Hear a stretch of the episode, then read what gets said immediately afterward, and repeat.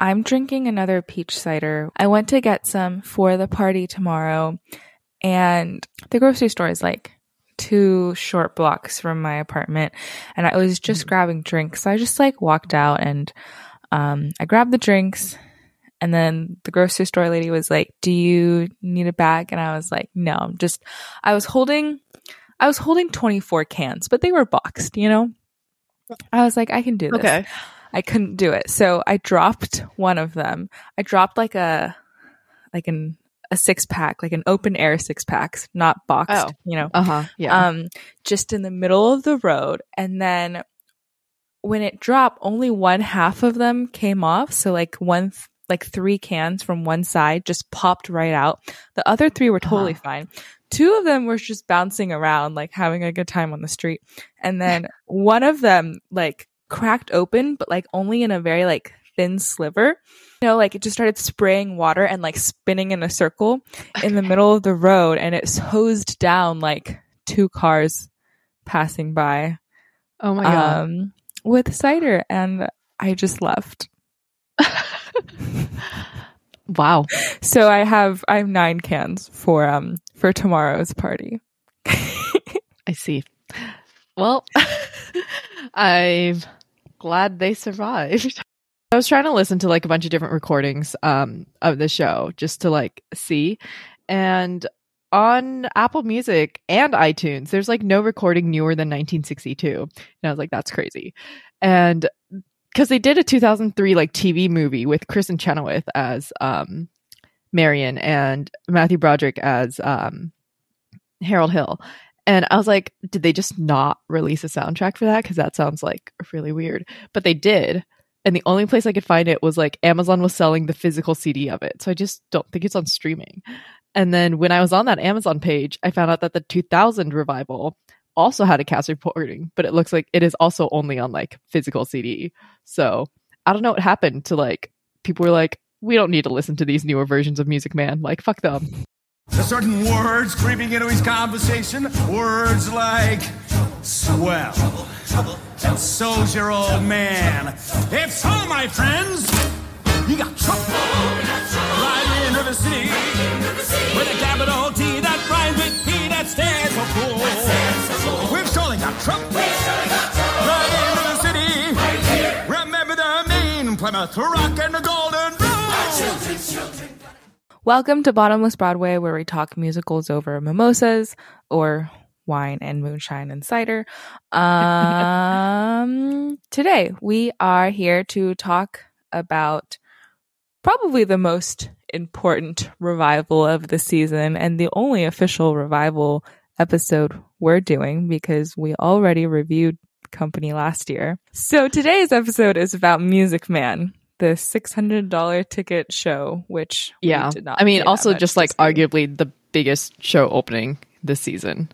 So yeah, I truly am shocked that they did rush tickets. I was like, wow, there's like a possibility of actually getting tickets. Because you know like when they do lotteries i'm like yeah.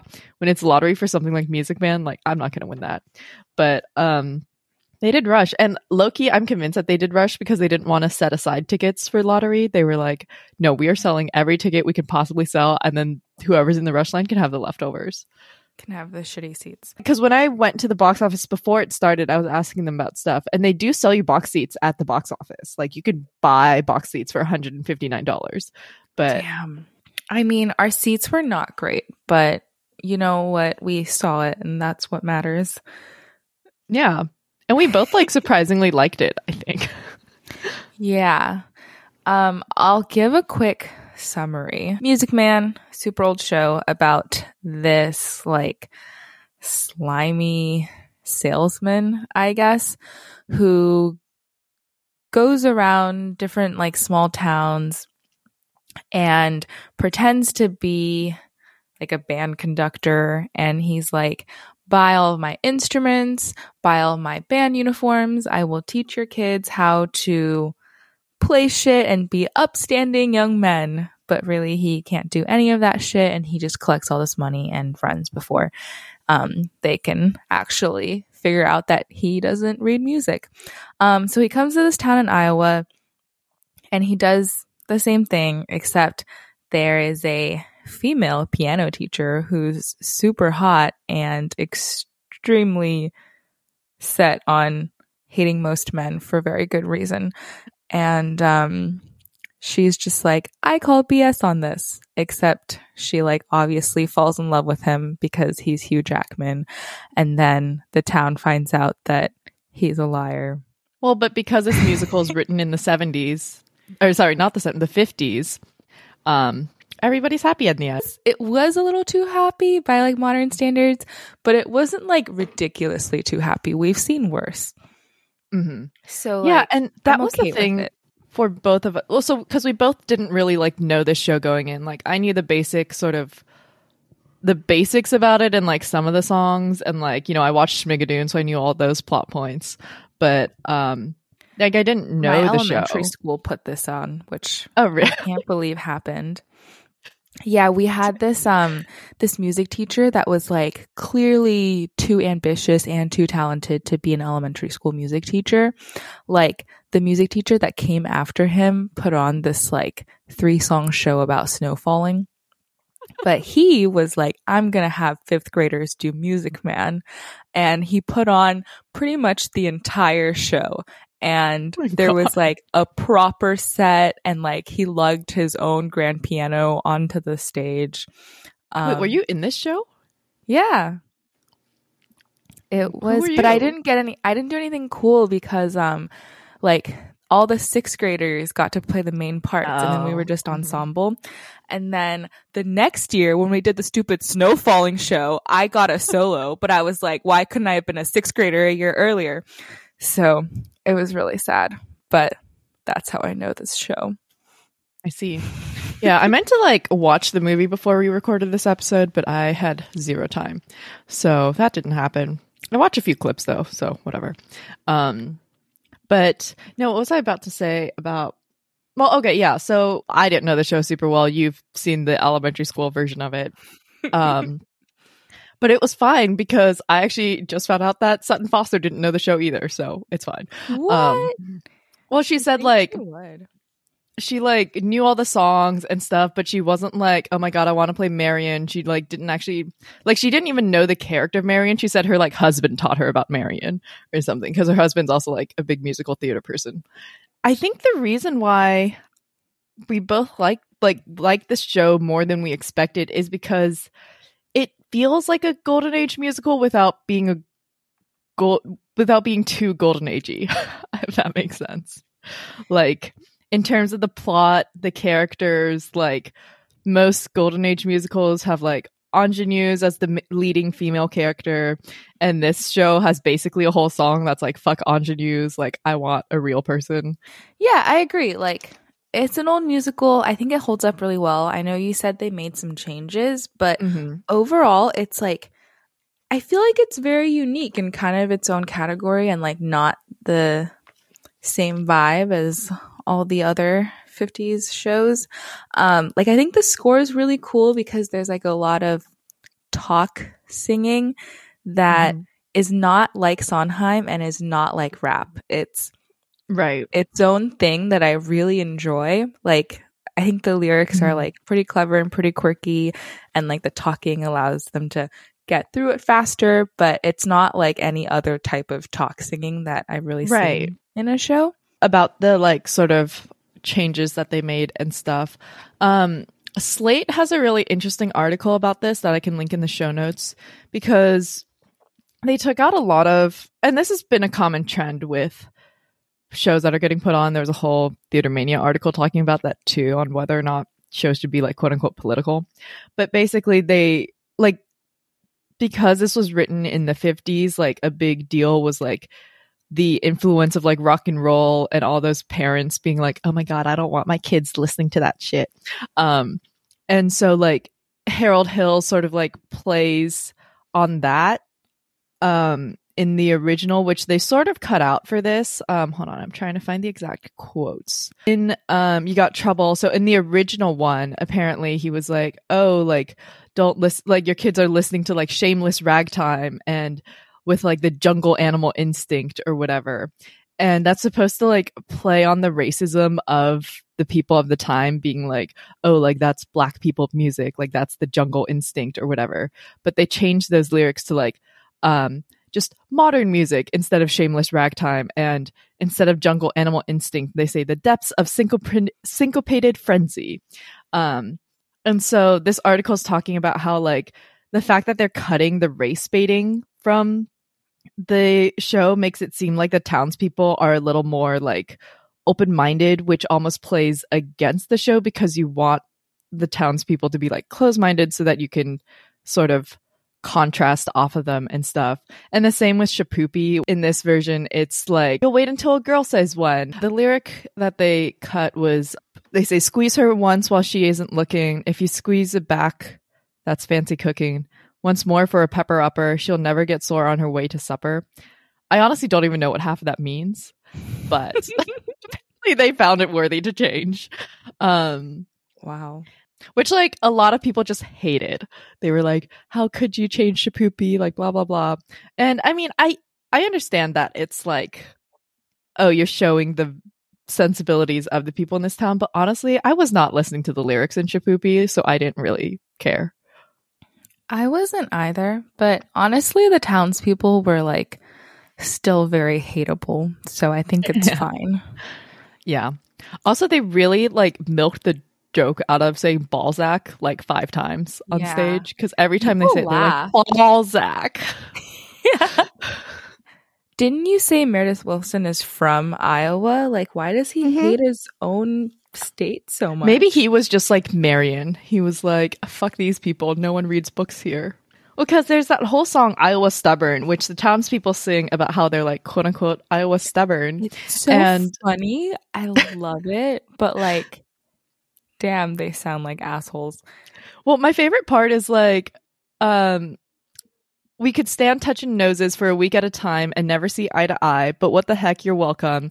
Join us at the picnic. You can eat your fill of all the food you bring yourself. Right. like, okay, thanks. I know. That's Um, my favorite line too about the picnic. well, so that's the second song, but the first song that opens the show is like people that we almost never see again, characters that we almost never see again. Just like a fuck ton of salesmen on a train, and then they are just like talking about how they make money and they bring up how there's this guy named Harold Hill who's scamming everyone and that like they're ruining he's ruining like the good name of salespeople and Right. um, it's just, it's just this one guy who's like I hate him he's he's ruining my career basically but um the song is significant to me because of that book you recommended to me What is Mhm. it called The Secret Life of the American Musical. that one. The writer is like the opening of Music Man is the most amazing opening ever because the words that they use in it represent like the sounds of um a train because like at one point they keep repeating the word cash and it's supposed to be like the train starting or something Mhm. um and then at the end they keep repeating something else i don't even remember Is it yes, sir? Like yes, sir. Yes, it's to be like the brakes on the train. Yeah. honestly, it sounded a lot less like a train than I wanted it to. I was so excited. But what was really impressive to me was that like this train, this song, it's not a short song. Everyone sings and like it's, it goes by pretty fast. Like the dialogue's really fast and everything. And the entire time on a totally stationary stage, there's just like nine grown men just bouncing like a train. Like they're on a train for the full song and like to the exact same like rhythm and everything. Like no one misses a beat. They're just like, and it's also a cappella, so it's not like you have the orchestra to like keep the beat for you. I was so amazed. I was like watching carefully to find someone to mess up. I like had read the book a while ago, so I forgot that they were obsessed with this opening. Um, but once you like mentioned that, I was like, and I listened to the song again. I was like, you know, it is kind of cool, but I had to like have someone mention it to me first to like realize that that's what was happening. Yeah. Maybe people knew train sounds better in the 50s. kind of a side note, but in the new West Side Story movie, when they go on the subway, for like the subway sound when it like arrives or whatever, they do like a, a tritone because the tritone is like everywhere in the West Side Story score. But then there are people in that one like train group on Facebook who are like, this was not the accurate sound for like 1950s MTA or whatever. And I was like, Jesus Christ. Um, and then basically at the end of the song, Harold is like, Hey, it me. And then he runs off the train. And um, all the salesmen are. Oh no, like, so like it's because they talk about this one town and they're like, oh, no one can like pass up anything in that town. Like, like no one's gonna touch Iowa. They're not gonna buy it. Like whatever.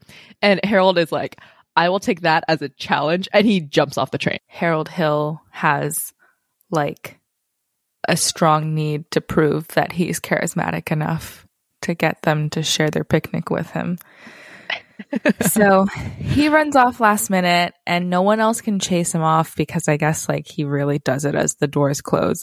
And the salesmen are like actually angry because they're like, we need to catch this scammer because He doesn't know the territory. isn't yeah i don't even fucking know what that means like the territory of iowa of sales like So apparently, I'm on genius.com for lyrics. For the you gotta know the territory thing, they say at the time, a company usually gave a salesman an exclusive territory. He was expected to get to know the customers in the territory very well, and in return, the company would not let anyone else sell in his territory.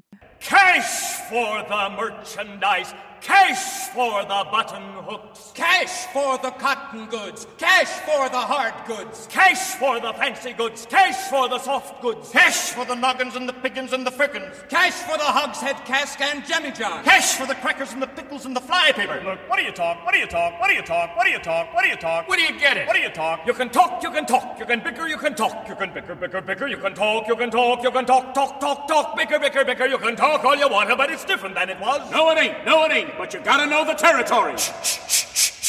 so so he gets off the train and he like happens to know this guy that works at a bar but not a bar in town but this not bar just got a pool table and he's like i'm gonna pretend like this pool table is basically heroin and that's what ya got trouble is i love this song too this is one of those like rappy but not rappy songs that i was talking Mhm. about honestly all of these are so funny and i don't know why i like them so much i'm not sure if it's like the delivery or the lyrics but he gathers the town around and he's like this pool Mhm. table is the gateway drug to your son being a felon and gambling away all your money and and everyone believes him my favorite part about this is like he does this whole thing and he turns everybody against the like pool table and stuff.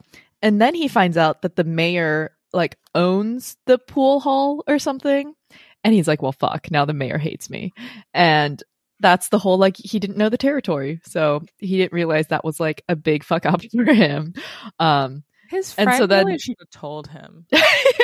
Like what a shitty friend but then for the rest of the show he's basically like trying to dodge the mayor which is also pretty funny. He pisses off the mayor and then also pawns his daughter off to the resident bad boy oh yeah. Mm-hmm. on accident. Um, who is really great. Like both the daughter and her boyfriend were really good in the show. Mm-hmm. anyways he tells the mayor's wife like you're the most amazing dancer ever. You should be our choreographer. And she's like incredibly uncoordinated although her final show turned out a lot better than i thought because the rehearsal preview was like wild um so then we meet Miriam for the first time, I think. She's a piano teacher. Her house is super cute. She lives with a mom who looks like her great grandmother. And um, she is teaching piano to this little girl. Her brother has. Her brother is like four and has a lisp, maybe like eight. I don't know kids. Um, I would say like six or something. Yeah. great, average. Oh Um, well, Wikipedia says ten. Never mind. He is not 10. Well, anyways, he has a lisp and he's like kind of a social outcast because he refuses to talk because of his lisp. And for some reason, this little girl that Miriam is teaching to play the piano has like decided that her little brother is going to be like the love of her life. What's the little brother's name? Um Uh, Winthrop Winthrop. and the the little girl she's teaching is Amaryllis. Yeah, so Amaryllis loves Winthrop even though he has shown no interest in her and also doesn't talk. And also, she makes fun of his lisp. Yeah, but then she's like, "It's good natured because I love him," and I'm like, "The um, and then Miriam is like, "Why, why him?" And she's like, "Well, he's the one." She doesn't explain it. Like, I I get they're trying to show like how traditional this town is, and like it's very ingrained in all of the women starting from a really young age besides Miriam that like they need to find a husband and like the whole town makes fun of her for being a spinster. But like why is he the one? Like there's there's probably other boys that talk. Kids aren't smart like that, though. It's fine. Also, I just want to say the guy playing Winthrop, um, Benjamin Pajak. First of all, he's like on full time. I guess his role isn't that big, but he does not have an alternate. Um, but like he is really dedicated to that lisp. Like I was so impressed with that because he has a whole song later on where he just lisps his way through the whole song. When Marion first gets home, or no, when we first get to Marion, she's teaching Amaryllis piano. And I actually really like this where it's like she's teaching Amaryllis how to play this one song and she's like simultaneously arguing with her mother about like oh there's a new man in town and her mother's like this might be your last chance to ever find a man because Oh, all the men in this town are at this out. point already? Apparently, she was he was like following her or something, and Oh. I think he might have tried to ask her out because like it's in the song. She's like, "Oh, there's a random man following me today. I've never seen him Right. before," and her Because- mother's immediately like, "This is your last chance at love." Because the not bartender is like, you'll never lie your way out of this town, Harold. There's a stick up her ass piano teacher who will call you on your bullshit. So he's like, I'm gonna go scope this bitch out. And, and Yeah. then she's like, absolutely not. Because I think she was like, "Oh, I saw what you were like telling all those parents back there, and I know that you're full of bullshit. So fuck off." Um, Yeah. And her mom is just like, this guy could be really nice. A guy from out of town likes you. What are the chances? This is amazing. And she's like, you don't know her. Him. Yeah. You don't know him. So, But yeah, no, but I like this because it's like she starts singing in the same melody as um what Amaryllis is playing. And so it's like she's like both instructing Amaryllis on this melody at the same time that she's just like singing this melody to argue with her mother. Um and I just really liked that sort of setup. I thought that was kind of cool. So, do, la, re, ti, mi, a little slower, and please keep the fingers curved as nice and high as you possibly can. Don't get faster, dear. If you don't mind my saying so, it wouldn't have hurt you to have found out what the gentleman wanted. I know what the gentleman wanted. What, dear? You'll find it in Balzac. Excuse me for living, but I never read it. Neither has anyone else in this town. There you go again with that same old comment about the low mentality of River City people and taking it all too much to heart. and well, so she finally convinces Amaryllis that like she doesn't need to have a crush on Winthrop, which doesn't eventually mean anything because she still does. But in this moment, Amaryllis is like, no, because like then who would I say goodnight to? And then she's like, just say goodnight to my someone.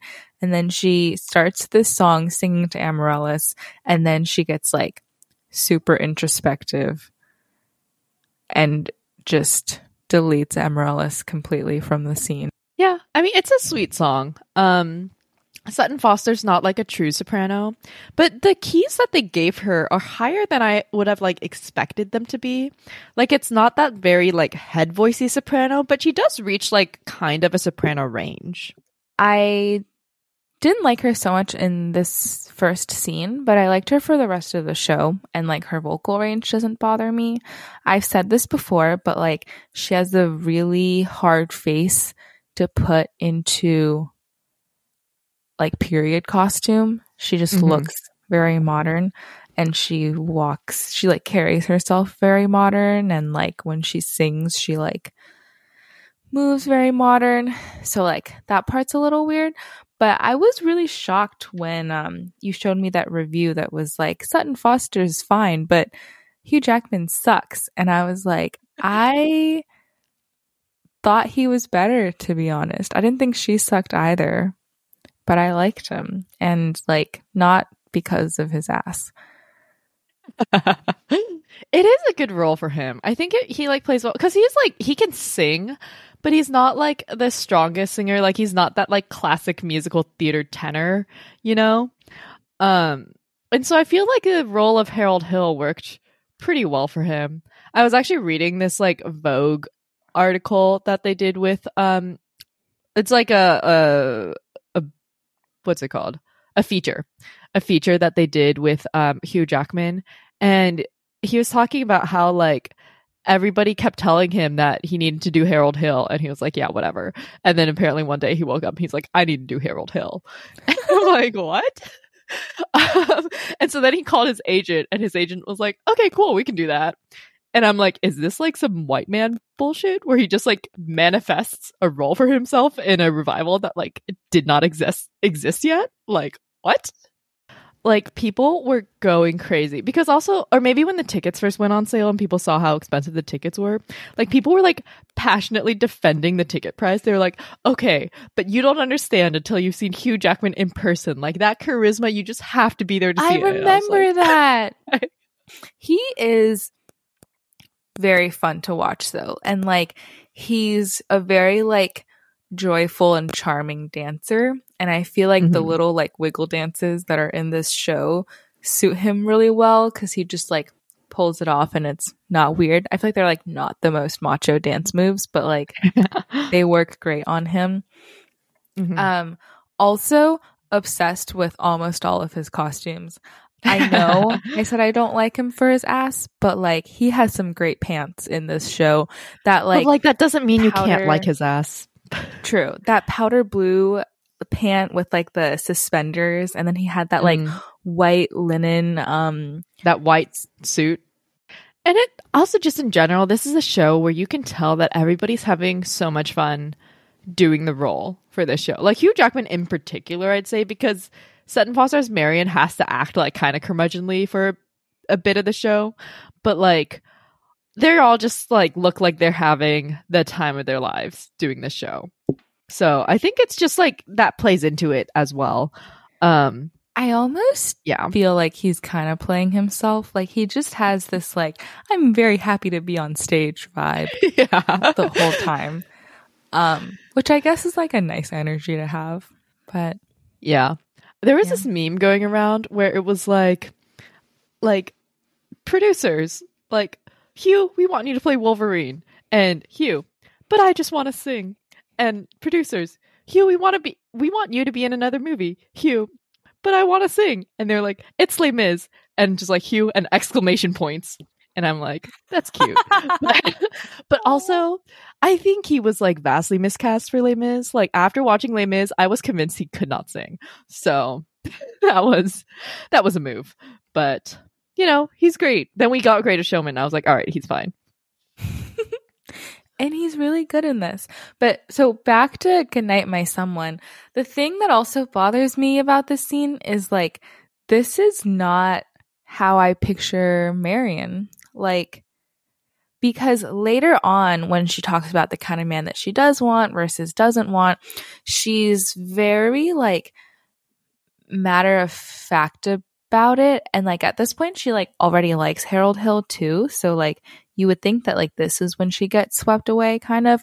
But she's like Mhm. no i just want a guy who's like chill good to me comes home reads a book.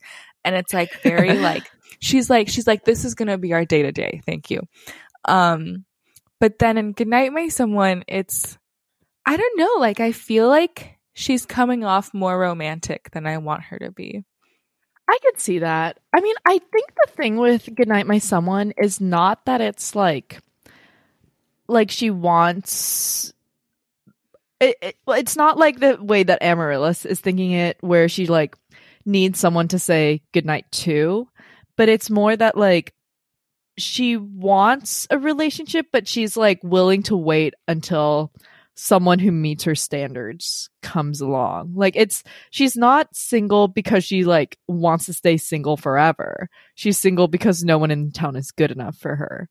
But I like it is like a very sort of like more poetic song than you'd expect, I guess. And like for the her. good night my someone parts are not what bothers me. It's like the later refrains where they're like sweet dreams carry you close to me or like true love can be whispered from heart to heart. That stuff is just weird to me because I don't know, like I know she's like I feel like to the rest of the town they're like she's a spinster and she's given up on love and she claims to not have, but she still is like quite cynical. Mhm. Um, so yeah, it's a weird song for me. It's such a famous song, but I feel like it doesn't like slot into the show that perfectly. Yeah, I feel that. Um, I also felt super dumb for not realizing this because they do this like later in the show, but that Goodnight My Someone and 76 Trombones is like the same melody. And I was like, wait, what? Because I didn't know that. Wait, hold Like- on. Yeah, like one's just like way slowed down and all that. Like if you just listen to like the reprise version of this on like any of the cast albums and it actually like makes sense. Like it's it's wild. I mean, I can see it. Like they're not exactly the same, but I can see it. But that's crazy because I never would have noticed. I also really like 76 trombones, so I guess that makes sense. yeah. But weird. Mm-hmm. What the fuck? I know. Meredith Willson was like on some shit writing this. Like this was like also his only successful musical. So I don't know what his other Yeah. musicals sound like, but like he Like- was just like, I'm gonna do this and it's gonna be the best thing ever. Good night, my someone. Good night, my love. Sleep tight,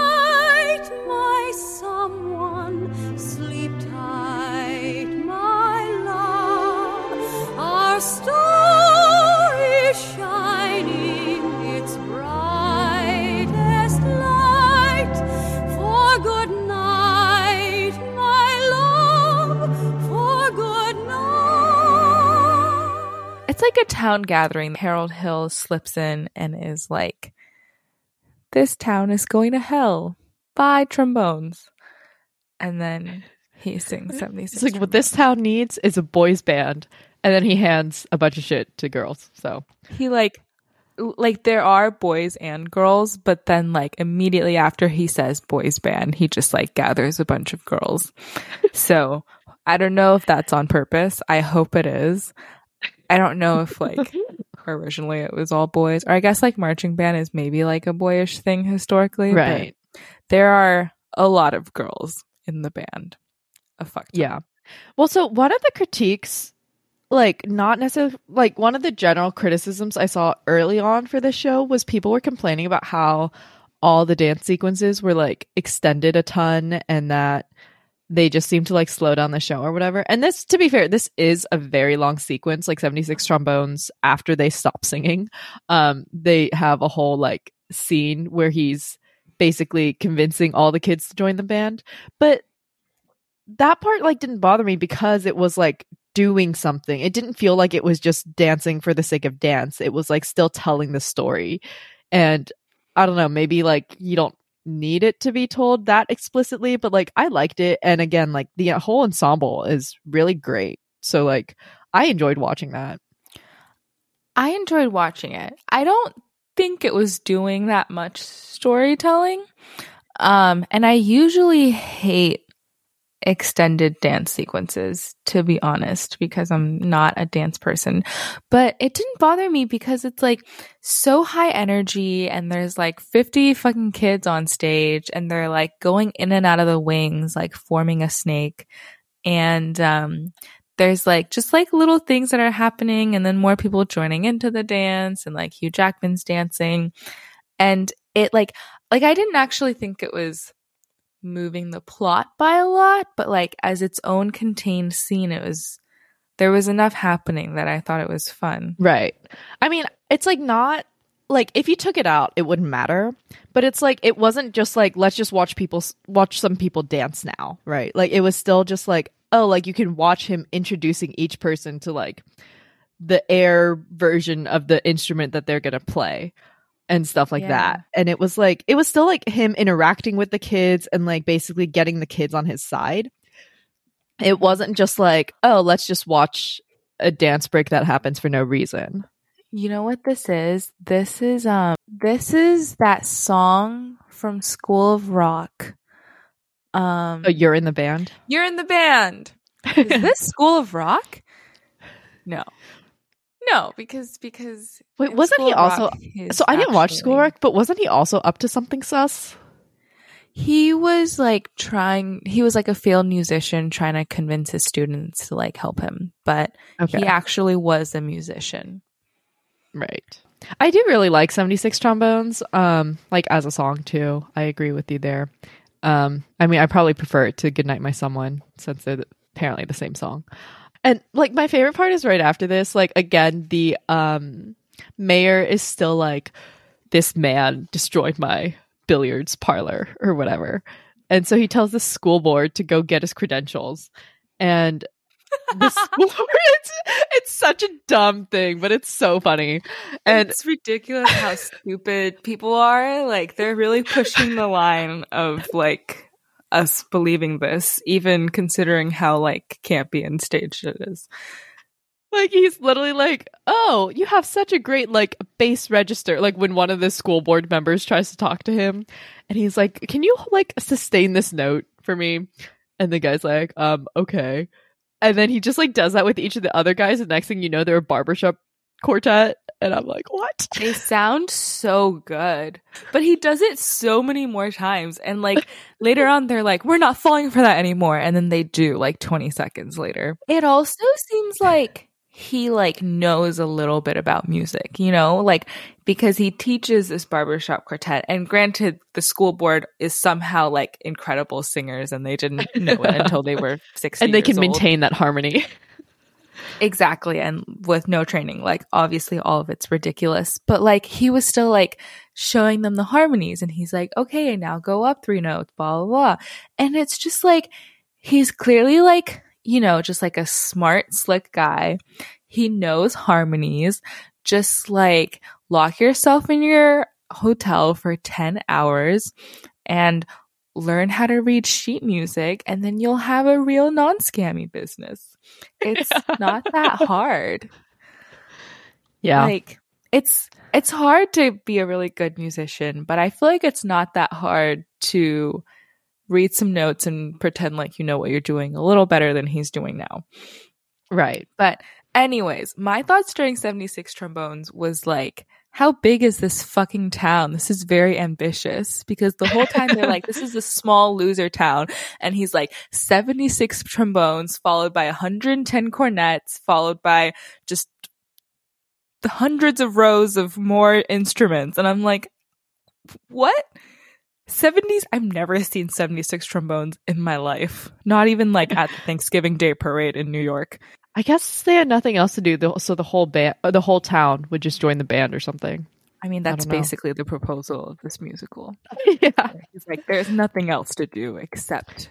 He's like, all the housewives can cool. join Mrs. Eulalie's dance crew. Also, again, how did how the fuck did he come up with these names? Were these like actual names that people had? Because that's wild to me. And all of the housewives are like in love with Harold Hill because he's Hugh Jackman.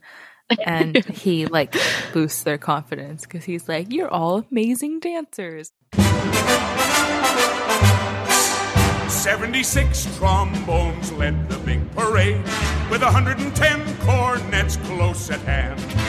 They were followed by rows and rows of the finest virtuosos, the cream of every famous band.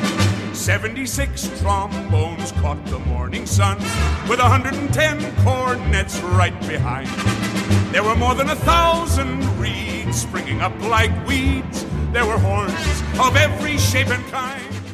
After that, um, Harold and his bar friend Marcellus talk about women. And that's when he sings The Sadder But Wiser Girl, which is the anti ingenue song. Mhm. Um, and he's basically just like all of those stand up comedians that are like, do not date this perfect, amazing girl like this because she will trap you and ruin your life. it's that song, but 50 years ago. Um, Mhm.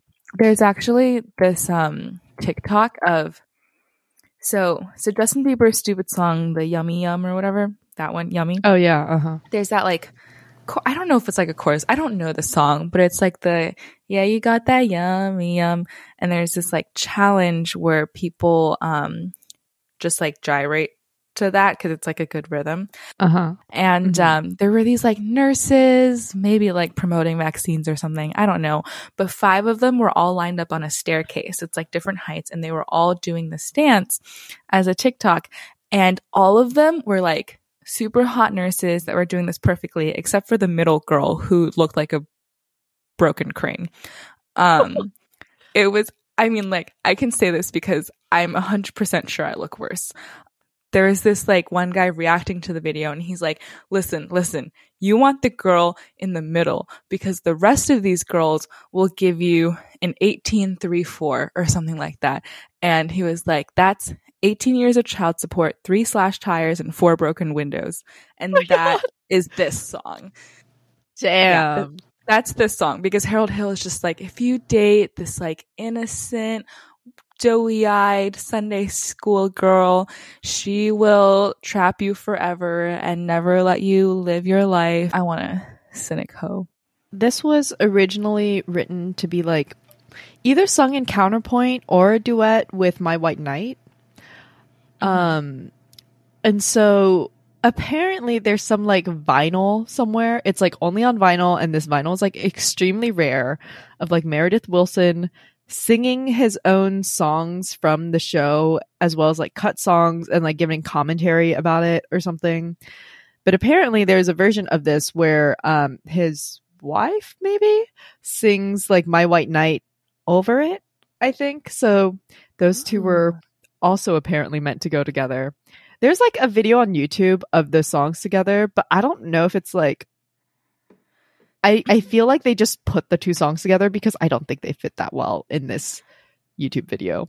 This one was also just fun on stage because they do it like what is what is that style called where they like dance with the like canes and the top Like hats Kane in a and hat, stuff? like a Is that vaudeville? Situation. Like yeah.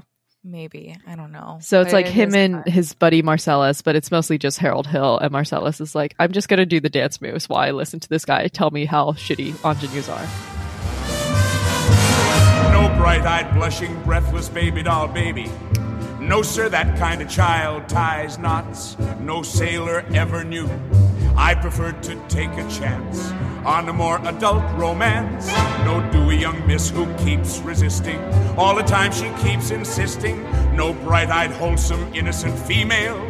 No, sir, why she's the fisherman, I'm the fish you see. I actually really like Pick a Little, Talk a Little. Like, Uh-huh. I actually think this is a great song. Like, it's such a like random, like, I don't know, it would be like a small song, but I love this. For, first of all, it like always gets stuck in my head. And it's just like so good at encapsulating what the like housewives of the real housewives of River City, Iowa are like. And, you know, it's basically just them gossiping about Marion to um, Harold Hill. They get another great like Balzac reading. And and like and yeah, and they're like, oh, like talking about rumors about um he left River like the old librarian. He left River City, the library building, but he left all the books to her. And I'm just uh, it's like so catty. Like, I don't know. I'm obsessed with it. And then also at the end when um the barbershop quartet comes in and they start singing Goodnight Ladies over it. And I don't know, something about that just like it it's just so great. Like I love it. Yeah, all the housewives love Harold Hill, and they're just like, do not go after Marion. She's a hoe who probably dated her old uncle that left her all of these books. And I feel like because we just heard Sadder but Wiser Girl, we're like, wow, that's exactly what he wants. You guys are ruining it for yourselves. what is Marion the Librarian? That's the one where they're like in the library and they're like literally throwing books around, and he's low key like workplace harassment. Like, I don't know. He know. doesn't work there, so it's just her. That's true. Yeah, Harold just pops in and he's like, date me, and chases her around the library. It was so I like was not a big fan of this song. I mean, the song itself, it's like in a weird talky singing range where like it just is not as engaging as the other talky singing songs. Um, and then we have My White Knight, which you said they added a fuck ton of lyrics to, right? Right. Well, so the original version of My White Knight is like shorter. Um and this isn't like they they didn't uh they didn't write their own lyrics for this unlike Shipoopi, but it was like a different version that Meredith Willson wrote. Um which it is actually like uh Barbara Cook did it in her like Carnegie Hall performance that was recorded on CD so you can listen to like this version of it. But all the things about like um like I don't want this person like someone transcribed the lyrics and it's like um no world traveler no factor fancy no show off no clothes horse he does he need not necessarily be in uniform uh no clean cut weather beaten square rigged white duck pants and tennis shoes some wild descriptions here honestly be he from the arabian nights or the french foreign legion no lothario shoe salesman no band leader no railroad conductor or any other charmer either of me or anybody else I mean, think that's probably, like- very on the nose. it's just like I don't want this guy. Do you get it? Yeah. But this is also probably the part where I'm like, okay, I can maybe see how this plays into Sadder but Wiser Girl because it's like done in a bit of like a patter song vibe, like before she gets into the actual like My White Knight melody. So I'm like, okay, I could see how this might fit into Sadder but Wiser Girl. Um but yeah, like the um the actual My White Knight part is like, My White Knight can be a blacksmith, well digger, clerk, or king. All I want is a plain man, a modest man, a quiet man, a straightforward and honest man, with habits that do not necessarily include the chewing of snuff or exploding root beer in the cellar every June. Is that a thing that they did? Like, I don't know, but apparently that's on her list. She doesn't know what she wants. She's just like she's only seen dumbasses and she's struggling. She's just like, not these people. She's like, I know what I don't want. I know it really well. Yeah. I made a whole list. I actually liked this song because of all the stuff that was added in the front. So I was really surprised when you said those weren't in previous productions. I think it makes the song so much better. Otherwise, like My White Knight is just like another Marion ballad and it's like whatever. yeah, and it also just kind of shows like Marion has more depth. it adds some character it's like kind of funny kind of feisty um and it definitely like modernizes her character a little bit too No Lothario shoe salesman, no band leader, no railroad conductor or any other charmer, either of me or anybody else. No Chautauqua advance agent, no vaudevillian, no depot telegrapher. I'm not dazzled over any such a kind of fascinating flame. All I want is a plain man, a modest man, a quiet man, a straightforward and honest man to sit with me in a cottage somewhere in the state of Iowa and listen with a smile to a poem or a song. essentially at the end of act 1 um winthrop the brother is so fucking pumped about the marching band that he starts talking despite his lisp.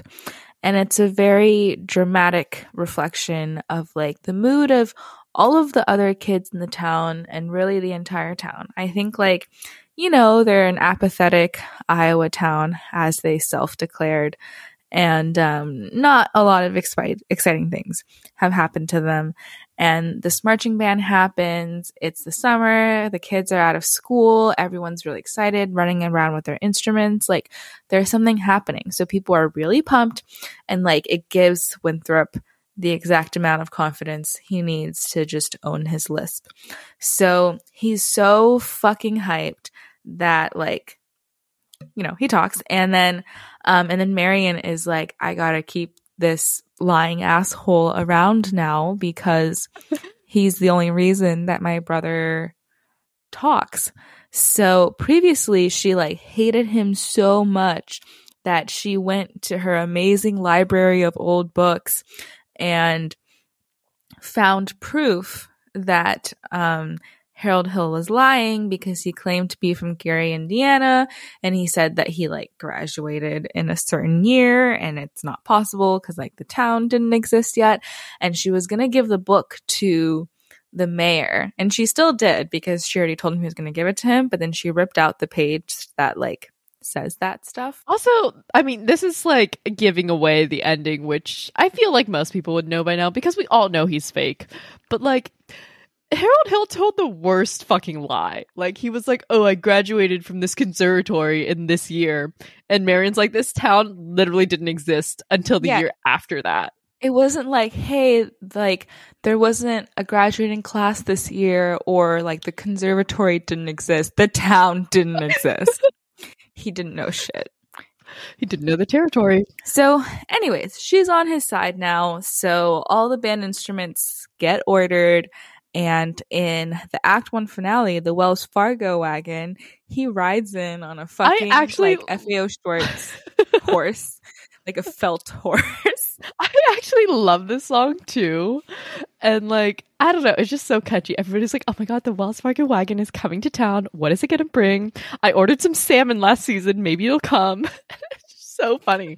Um, but yeah, no, like this actual like wagon size wagon. Like I thought they would like scale it down or have like a fake thing or something with like an actual like animatronic full size horse is like in there and Harold Hill is just like standing on top of the like piled packages that this wagon is like bringing. he rides in everyone's like super pumped for their instruments and that's the end Of Act One. of act one and then act Yeah. two we start with shipoopi which you know how we were making fun of cole porter for making up words in Uh-huh. kiss me kate yep. um what was the stuff that he made up Um, in, in uh, was it in Too Damn Hot? it's in two I'm gonna hit the woo Pitch with the my baby tonight. pitch the woo with my the baby tonight.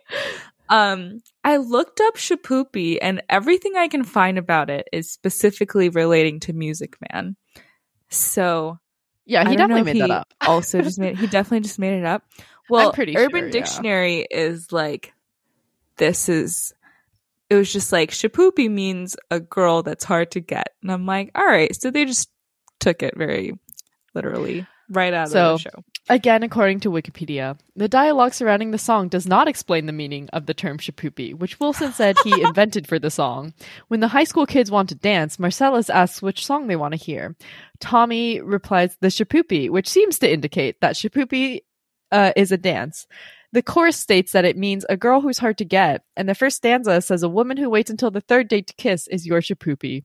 It's just like a fun song. They did actually also cut a song here from the musical. Like originally the um act 2 opens with another barbershop number called It's You. I don't think we lose a whole lot by cutting it either. A Little old Sal was a no gal, as anyone could see. Look at her now, she's a go gal who only goes for me. Squeeze her once when she isn't looking. Get a squeeze back, that's fancy cooking. Once more for a pepper upper. Never get sore on the way to supper. Shipoopi, shipoopi, shipoopi. The girl is hard to get. Shipoopi, shipoopi, shipoopi. But you can win her yet. What is Lida Rose and Will I Ever Tell You? Um that's when like Marion is like, "Oh, should I talk to him about like whatever being in love with him or something?" And then what's the song Gary Indiana? Wow, there's not a lot of important songs in Act Two, is there? Gary Indiana lowkey also cracks me up because literally these are like the lyrics. She's like Gary Indiana, Gary Indiana, Gary Indiana, Gary Indiana. Like that is how the song goes. and it's the town that, you know, like Harold Hill is supposedly from. And it's sung by Winthrop. It's like a Winthrop song.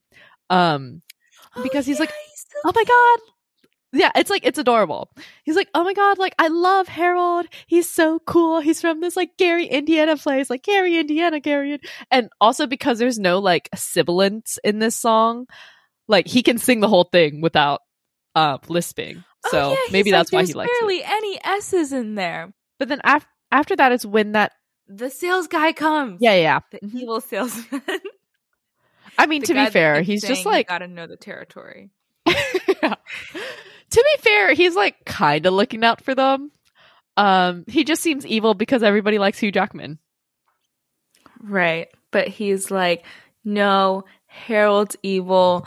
And he like asks Miriam to point him to the mayor's office or the mayor's home. And she's like, that's okay. I can relay this information. And he's like, no, you clearly are on his side. And then she makes out with him, which is new. Um, and then because he's a dumbass man, he totally he knows that she doesn't like him either because she's like, I love Harold, but she makes out with him anyway. And he's like, Yes, I will stay here and make out with her and nearly miss my train. Um so she successfully foils him the first time around Mhm. by just a casual makeout session. And then but then he's also like, You shouldn't trust him, he's got a girl in every town. She's just like, oh shit. So she goes through this like existential crisis of like, is this really the guy I like? But then she's like, you know what? I know he's a traveling salesman. I'm just gonna like hook up with him like a modern woman and then like he's gonna be gone and it's fine. So she like has all this inner dialogue and then Harold shows up again and she's like, oh, I hate you, but it's fine. And yeah. That's what But then she sings right? "Till There Was You." So That's when they meet, right? uh, when like Harold shows back up again, or like yeah, they they like say like oh well like I'll meet you before they're having like an ice cream social or something. So like right before that, she's like oh let's meet up before we go. Yeah, at this bridge and um he's like, I'll meet you there in 20 minutes or something and she or mm-hmm. 15 and she has to change and she freaks out because she has to change. Her mom's really happy. They meet at a footbridge. They sing Till There Was You, which is probably the like, other breakout song. You've never met with a man at the footbridge. I guess the footbridge like- is the place for like meeting men. yeah. Now they love each other. And she's like, Yeah, it's it's actually like a really cute conversation because Harold Hill is like, "Oh, well like every town I go to, I've always had my foot in the door like ready to go out, and this time like I got stuck in the door or something." Which is honestly a very strange image, but like it, it's cute, I promise. But then Miriam was like, You gave me so much. And then she sings Till There Was You because I guess it's just like their town was sad and her brother was silent before he Yeah. showed up. And then they do that Goodnight My Someone and 76 Trombones duet thing that you were talking about. That was truly Mhm. very confusing to me. I mean, now that you've told me that they're the same thing, it makes sense. But was there even music? I feel like maybe there wasn't music because weren't they just It like was- walking away? It was like they were basically standing on like opposite sides of the stage or something. I don't know. Just like Mhm. after Till There Was You, Goodnight My Someone next to 76 Trombones just doesn't seem to make sense. I guess like it could make sense in the sense that there it's just like this is who they were at the start of the show and like now they like each other. What are the chances? But like they don't really they're not saying the same thing. Like I don't Well, I there's kind nothing of clicks with the songs next to each other. I kind of see the like when they switch roles, like when Marion starts singing 76 trombones and Harold Hill starts singing Goodnight My Someone. I, I think that actually makes more sense. usually like when you have reprises, especially towards the end of a show, where you're combining multiple songs from earlier in the show, there's supposed to be like a magical moment, and there's no Right. magical moment. Yeah. I guess the magical moment was supposed to be you realizing that they're the same song, but I also just I like did not. I didn't realize it until I read Jesse Green's review, and he was like, "Well, obviously these two are the same song, and this is blah blah blah," and I was like, "Wait, wait, back What up a an second, asshole. what?" I was shocked. There was love all around, but I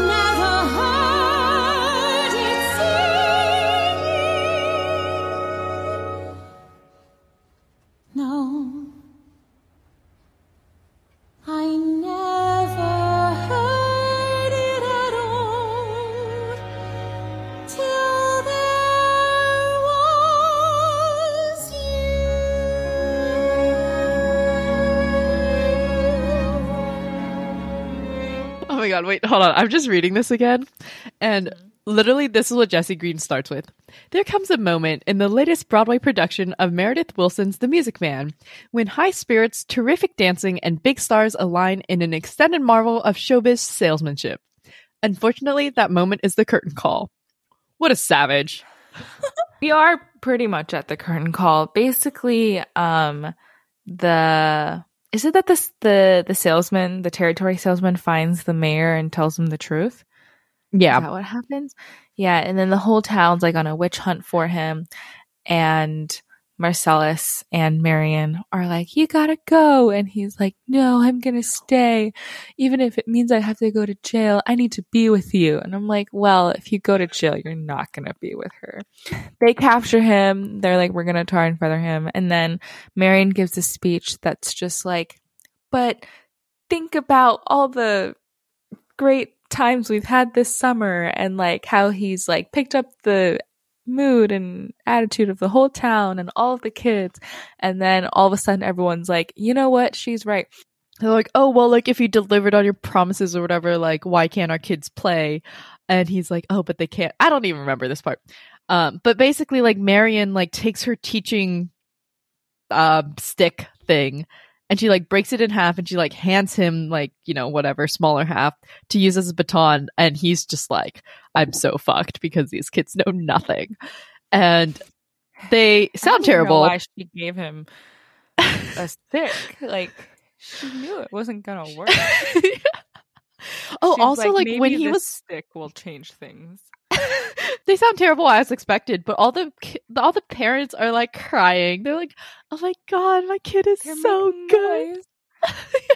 They're doing a thing."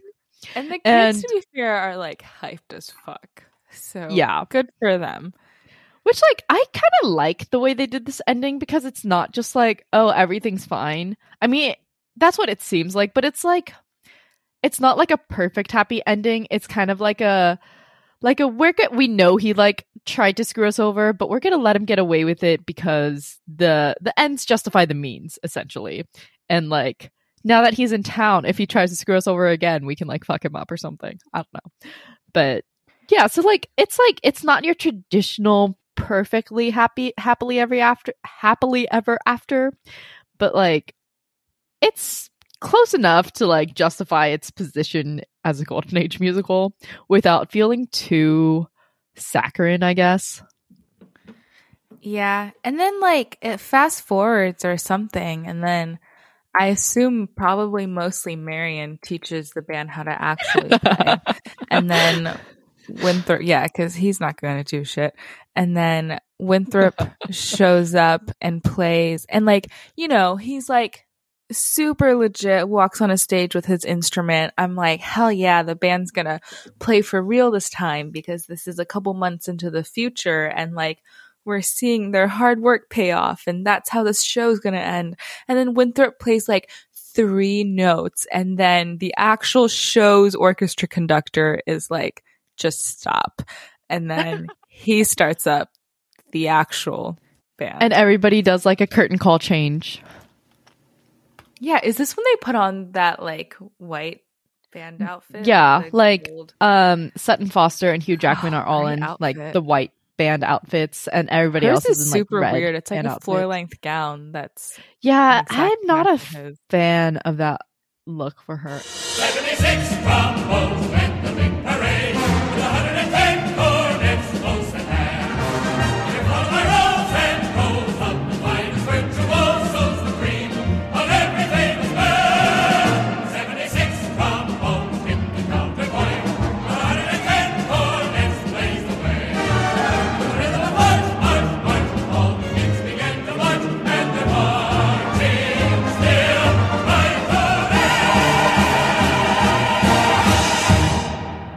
Tony noms. Obviously, they're gonna get nominated for like Sutton Foster, Hugh Jackman are definitely gonna get nominated for this. I think they should get costume and choreo. Probably I director. about set. I don't really care about the set that much. I, that was the thing that like I think most people were complaining about was they said that the set looked cheap, and like it was like unclear if they were purposely trying to invoke like an older Broadway set where it's just like a backdrop and maybe like a couple sliding door, you know, like it like Oh. because it wasn't a very modern set. It was like I mean we couldn't even see the backdrop from where we were, but like it's just like one of those like painted backdrops and so stuff. I thought Marion's house was quite beautiful. oh, that was um, cute. Yeah. And the other like scenes I can really remember are like these kind of like town gathering scenes. And it did look cheap, I guess, but it didn't bother me because it's this like small town in Iowa and it's like their little town gathering room. It's Mhm. kind of like it's got the same vibe as like the town hall room in Gilmore Girls. And I thought that's just what they were going for. Mm. Well, so the like this team, the correct direct. I tried to combine choreographer and director, and I said corrector. Um, the choreographer and the director are the same team, and also like Scott Rudin, who originally was producing this, um, that did um the revival of Hello Dolly with Bette Midler, which like everybody loved apparently to quite honestly a d an absurd degree. Um and like that had like a pretty high production value. Like I think the sets were better there and stuff. Um and so I think that's what people were expecting out of this. So when it was kind of just like one backdrop and maybe like a couple different set pieces that would come on and off, people were like, "Oh, why am I paying $600 for this?" Yeah, what was their budget aside from the two leads? Because I guess there isn't anything else that looks that expensive. You're right. Well, so they actually got like um the other supporting characters are also like Tony winners. Um wow. like Shuler Hensley as the as Marcellus, the like buddy, he won a Tony for like some version of Oklahoma, not the most recent one, I don't think. But yeah, they really went hard on the supporting characters when they really did not need to. Like, Yeah, they don't don't, do a whole lot. so they just had too much money. They're like a They- startup. well, so their budget- and they're like, we can handle it because Hugh Jackman will sell six hundred dollar ch- tickets. Pretty much, yeah. I mean, they're cap they capitalized for like twenty four million dollars, which again, Moulin Rouge was like twenty eight million, and Hamilton was like ten million. So to put that into perspective, on in Moulin Rouge. I would say, I mean, my pick for revival would be Company still. Um, Yeah. a lot of people like Caroline, or Change. I'm having a tough time with it. I would I pick this over Caroline, or Change, but yeah, Absolutely. I mean, I definitely also love Company. I thought this like had a really good chance, but since the critic reviews came out, I feel like Company has to be like the general front runner. Yeah. Still. Hopefully. and also it's like it's like that thing where it's like, do you want a revival that just does like a mostly traditional reenactment of the show, or do you want like a revival that does an actual like reimagining that like brings it into a different context, which is like kind of what these two are, like the differences between them. Um, right. I mean, both of them, like, obviously, this made a lot less changes than Company, right. but I feel like both of their changes were good. Like, I appreciated what both of the shows changed. I mean, Funny Girl is still coming. But yeah, so stay tuned and we will be back with a new musical next time. Uh, this was a rare revival review that you're hearing, it's such a big may show. or may not do Funny Girl. Just had to talk about it, I guess. Uh, yeah. So stay tuned for other new musicals of this season, and you can stay in touch by following us on Twitter or Instagram at Bottomless Bway or email us at bottomlessbway at gmail.com. And we'll be back in another two weeks. So just keep us in your podcast feeds on whatever podcast player that you prefer. And we'll talk to you next time.